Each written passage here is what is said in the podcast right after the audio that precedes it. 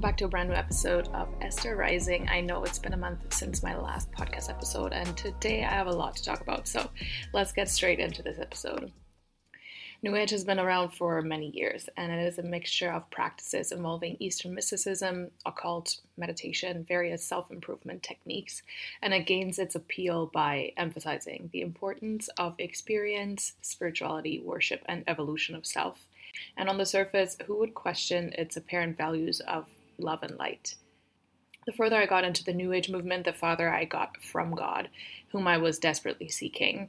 I was constantly moving from one practice to another, reading the latest book, using tarot cards for guidance, collecting crystals, practicing meditation, visualizations, seeking the latest experience.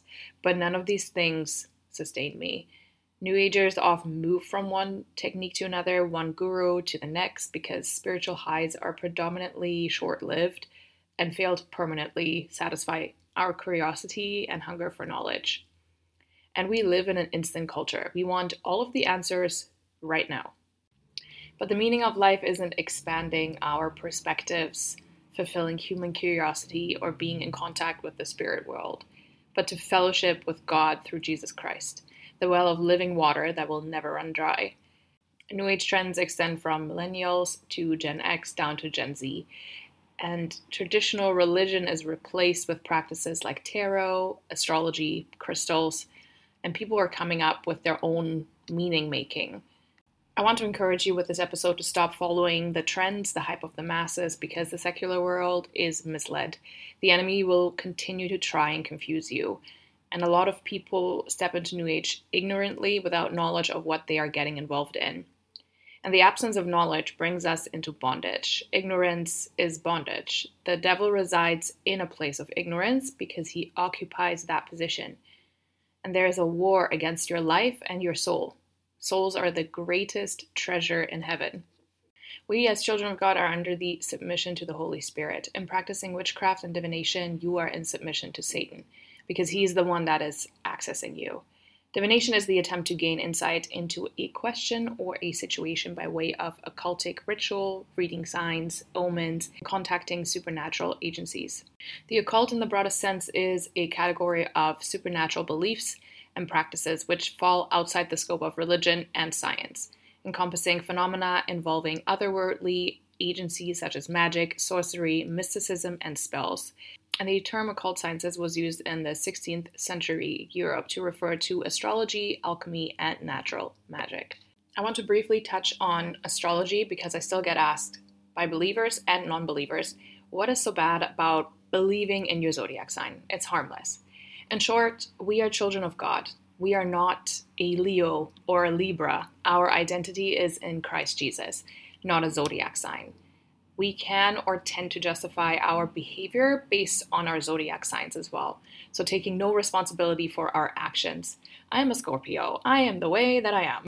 And we are practicing idolatry by giving the stars and planets the power to determine our destiny when God has already written our story before we were formed in our mother's womb.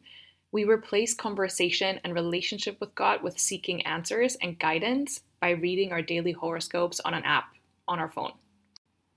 I want to share my experience with astral projection, which astral projection or astral travel or out of body experience OBE fall under the occult practices. In the New Age movement, it is talked about as being evidence of spiritual advancement. It is a paranormal concept. It is the process in which a person's astral body or spirit detaches itself from the physical body and then travels outside of it. It can occur while sleeping, during an accident, medical or surgical procedure, or intentionally when one is in a trance or in meditation. Why did I start practicing astral travel? Being on Earth started to feel like a burden when I was in New Age. It was a combination of constantly feeling energetically drained and attacked, not having a clear sense of purpose, having my Akashic records read, and being told that I have to reincarnate so many more times to clear some sort of, in quotations, karma. And that made me feel powerless and depressed. I was feeling limited to my physical body, and everything going on in the world around me was also, there was so much happening during COVID and the lockdown. It all just felt like too much, and I needed an escape. I would do it while I was sleeping, or I would do it during meditation. Astral projection falls under spiritual sin, the sin of idolatry, by exalting ourselves above the place of God and deciding we want sovereignty over when our spirit leaves our body. This practice is evidence that we do not belong to God's kingdom, but to Satan's. His domain of existence is the air kingdom, a higher invisible realm. In Ephesians 2 2, Satan is called the prince of the power of the air. Anyone in New Age who has a lot of experience with astral projection is well aware that the astral plane can be occupied with all kinds of nasty entities, referring to them as trickster entities or negative astral entities, but they retain the same characteristics and behaviors that of demons in the Bible and are identified as demons specifically. When you separate your astral body from your physical body, you might draw the attention of spirits or entities who reside in the astral realm. And depending on who you speak to, these demons can look different. They shapeshift. These demonic entities can appear to you in a form that you already trust, like your partner, a family member, or a friend. Christians are to stay away from evil. In 2 Corinthians, Paul seems to have an out of body experience, but remember, there is a difference between God prompting something and voluntarily practicing things of the occult. There's a difference between being controlled by the Holy Spirit and being controlled by an ungodly spirit. And the astral plane is known to be a breeding ground for spiritual attack, and because of all the potential danger in the astral, we are told to visualize white light around ourselves or use positive affirmations to protect ourselves. We are also told that we only attract negative things into our experience if we are fearful, and that we only experience something negative if we create negative experiences for ourselves with our dominant thoughts and emotions. And this is simply BS. Envisioning white light or a protective bubble around you, crystals, smudge, evil eye bracelets, necklaces cannot and will not protect you from what you are willingly exposing yourself to. Your physical body remains completely vulnerable when your spirit is traveling. I read in an article someone's justification for their rebellion practicing OBEs, and it is to gain knowledge of events about to take place in the physical realm, to avoid them, and obtain information about the spiritual world. This entirely comes from a need to control what we cannot and gain knowledge of things God hasn't intended for us else he would have already revealed him. And when we begin to explore spirituality outside the boundaries of God, we play ourselves into the hands of a demonic kingdom that is determined to lead us into deception and destruction. In an article written by a certified hypnotist and metaphysicist of 20 years with much experience in the astral plane, he attests to the reality of possession after astral travel. His experience was interrupted by using the name of Jesus. If these astral beings aren't demons, why do they yield to the name of Jesus? The Bible says in Philippians 2 9 through 11, Therefore God has highly exalted him and bestowed on him the name that is above every name, so that at the name of Jesus every knee should bow, in heaven and on earth and under the earth, and every tongue confess that Jesus Christ is Lord, to the glory of God the Father. And I can attest to that. I've been plagued with sleep paralysis for years, and the physiological explanation is you are in an aware state during waking up or falling asleep. You can breathe, think, see, but are unable to move your body and unable to speak. Episodes generally last less than a couple of minutes, but it can feel like forever. I used to disregard the unexplained physical weight I would feel on my chest, pressing me into the bed. When I attempted to scream, something would push on my throat, and I would see dark figures standing at the end of my bed. No dream catcher or crystal under my pillow would prevent any of these events. And what had been a huge sleep paralysis trigger for me in the past was intoxication. Going to bed drunk and thus leaving my vessel completely vulnerable to spiritual warfare. When I was transitioning out of New Age, sleep paralysis experiences increased. It was bad. I couldn't sleep. I could sense a dark presence in my room.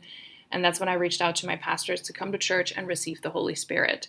Sleep paralysis stopped being a reoccurring thing. I only have occasional episodes, and the only thing that immediately brings me out of sleep paralysis is repeating Jesus' name in spirit. The moment I do, everything breaks off. How could we possibly deny Jesus when his name has dominion over all there is in the natural and supernatural?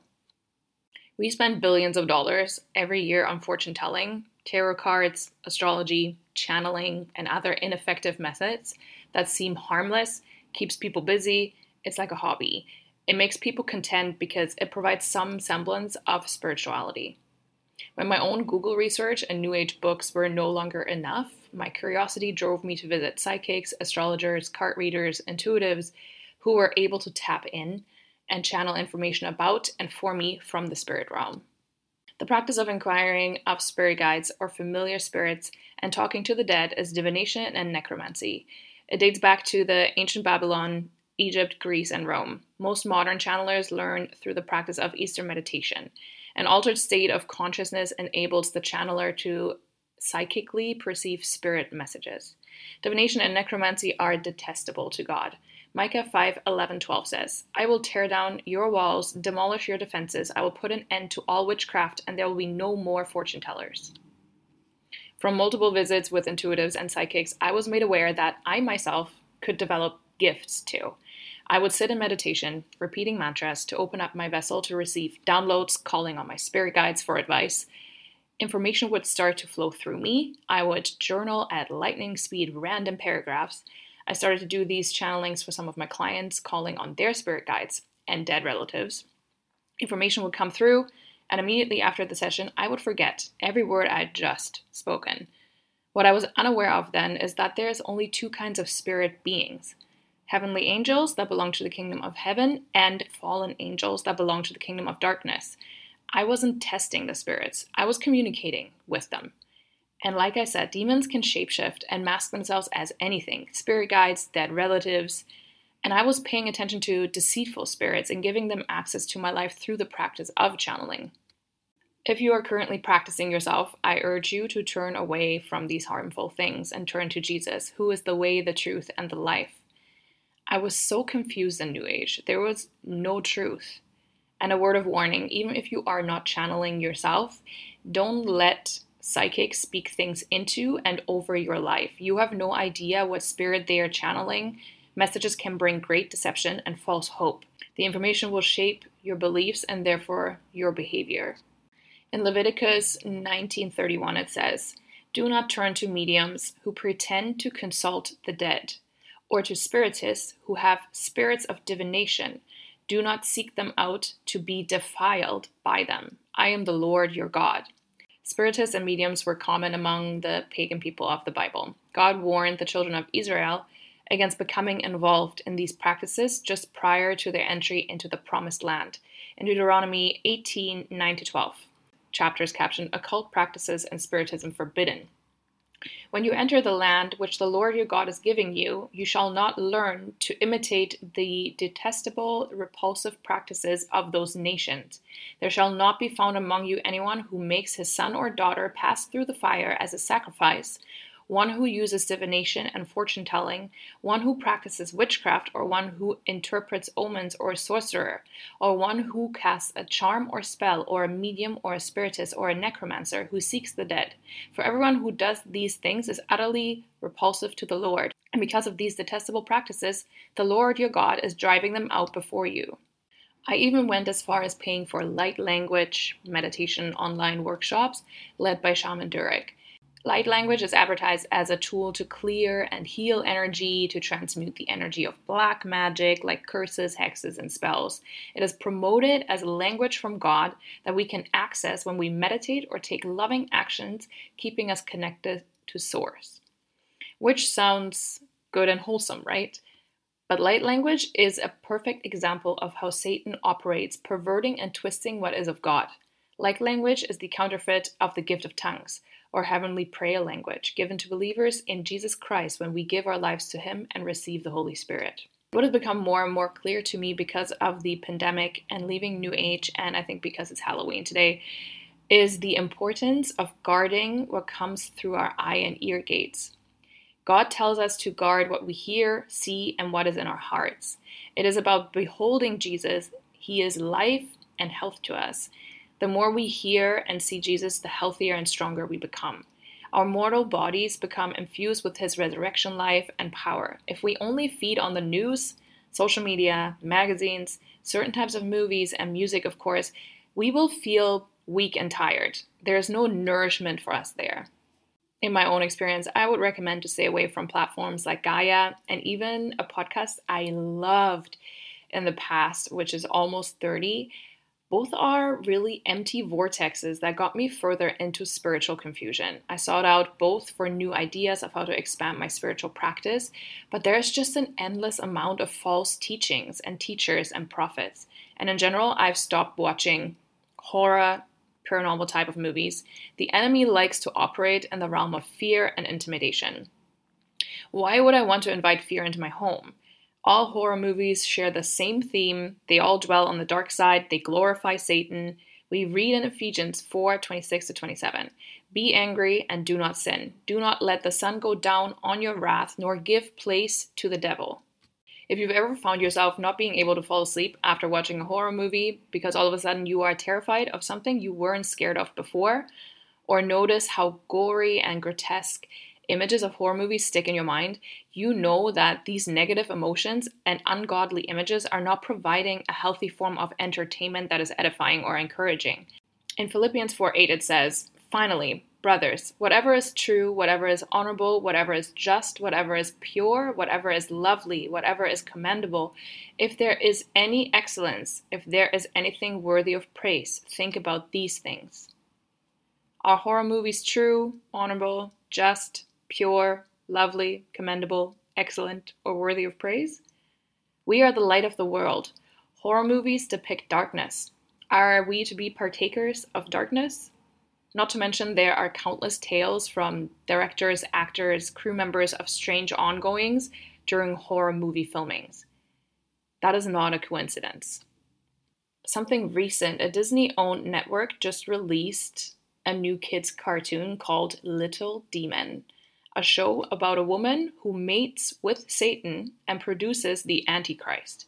Mother and daughter attempt to live an ordinary life, but Satan yearns for custody over his daughter's soul. The show is set in a spiritually demonic realm, introducing viewers to a world of demons, witches, and sorcery.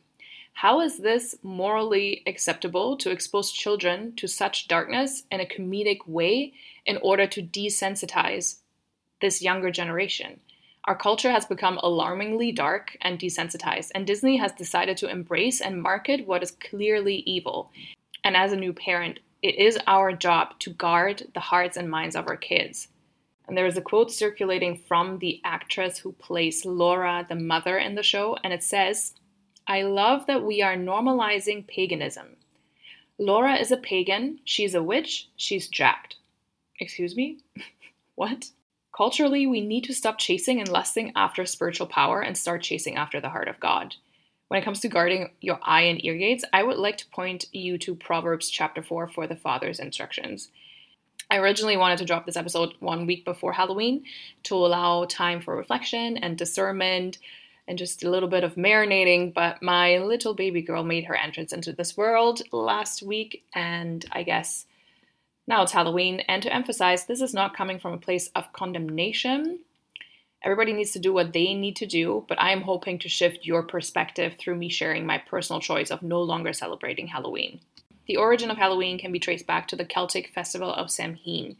Ancient pagans believed that the worlds of the living and the dead would have been thinly divided, and that Samhain, the god of death, scattered evil spirits during this time throughout the world to attack humans. In order to protect their families and livestock during the coming dark winter months, the Celts invoked the help of their gods with animal sacrifices.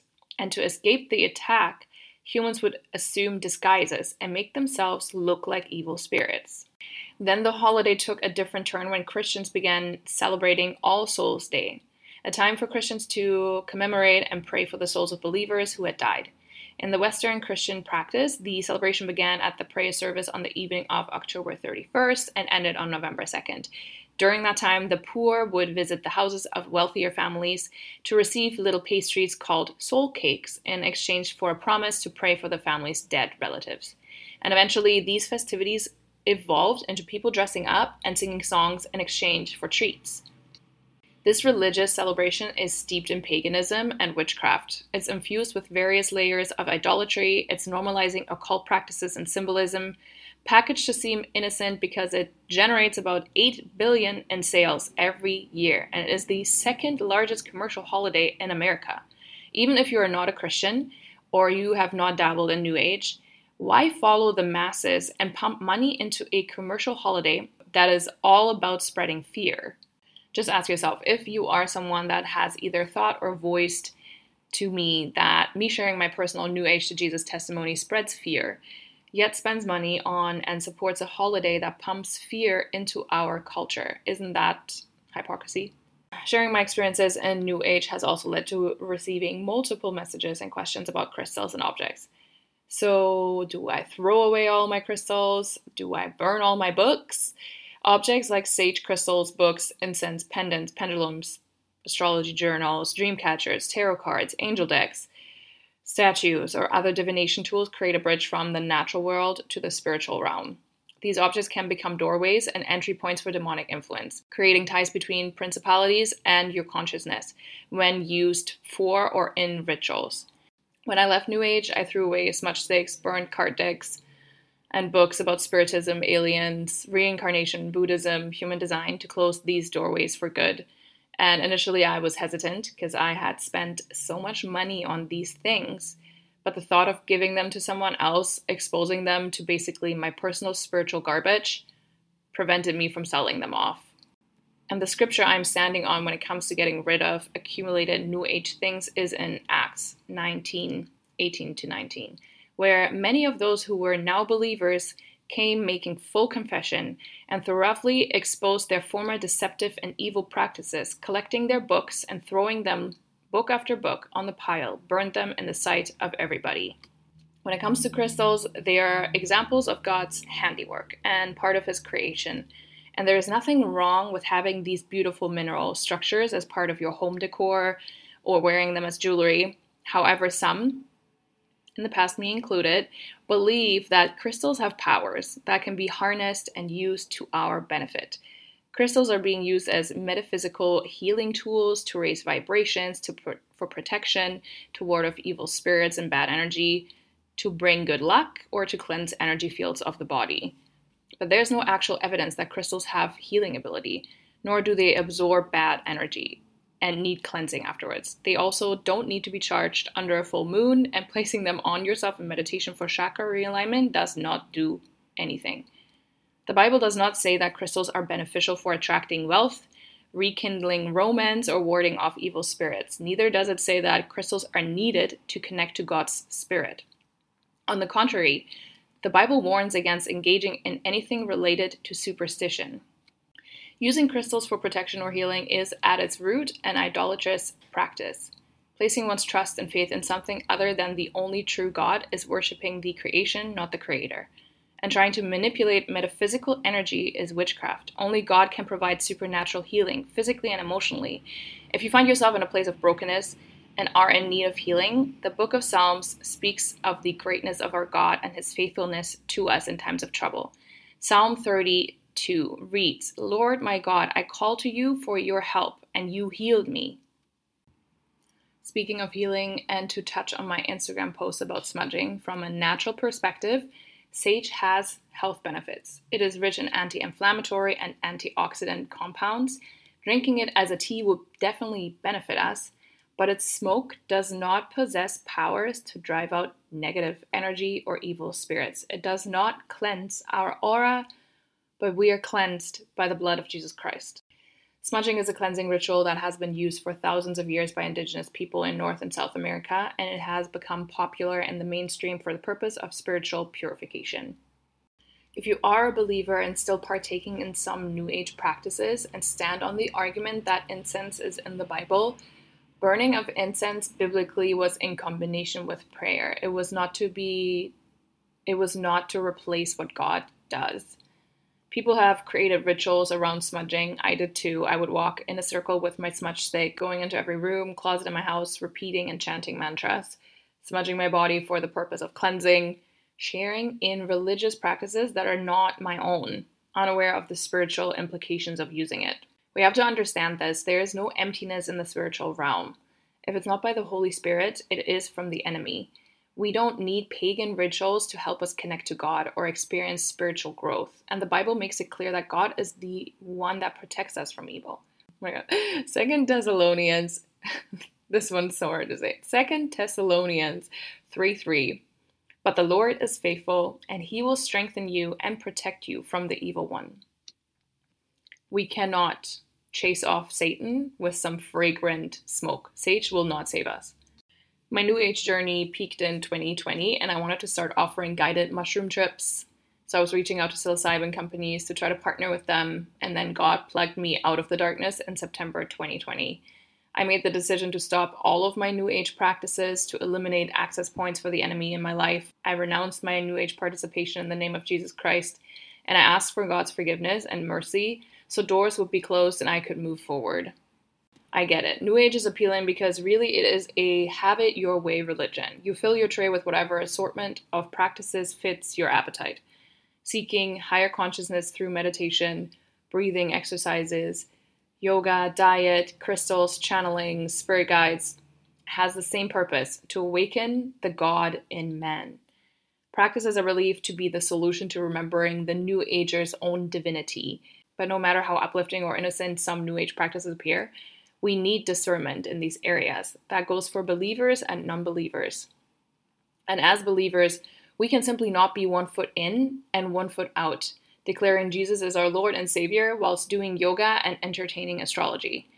1 Corinthians 10:21 says, "You cannot drink the cup of the Lord and the cup of demons. You cannot partake of the table of the Lord and the table of demons. We ought to be the light, not practice dark things."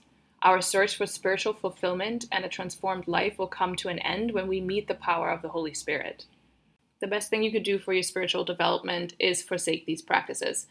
Ask Jesus Christ to forgive you for your involvement with it and put your trust in Him alone for your salvation, because all of the longing you have for things beyond this world can only be satisfied by an intimate relationship with God and the eternal life He promises to those who repent and believe in His Son if you're transitioning out of New Age right now, these things were helpful for me. The Word, read the Bible. Do not start with King James. uh, my, fir- my first Bible was a King James, and I quickly realized that in general, but also English being my second language, I did not understand one word. I really love the AMP or the NIV or the Passion Translation. It's easy to understand. You can download the Bible app, which gives you a verse of the day every day, and you can have it as a widget on your phone home screen, and then you can just click on it and then read the entire chapter. Find a church. Accountability is essential. You can also set up coffee meetings with people from church to ask questions and to be continuously encouraged and supported. You can watch YouTube testimonies. I really love the Delafe, I hope I'm pronouncing that right, testimonies channel. I would also recommend Steven Bancarz New Age to Jesus videos. Praying, start having conversations with God. He is waiting to hear from you. Getting rooted in a church, start serving if you can and want to, because staying connected to the body of Christ is really important. I'm going to end this episode here. I hope you learned something. I hope it was thought provoking. Thanks for tuning in to this episode of Esther Rising. I hope you enjoyed. Make sure you download, subscribe, and share this episode with someone who needs to hear it.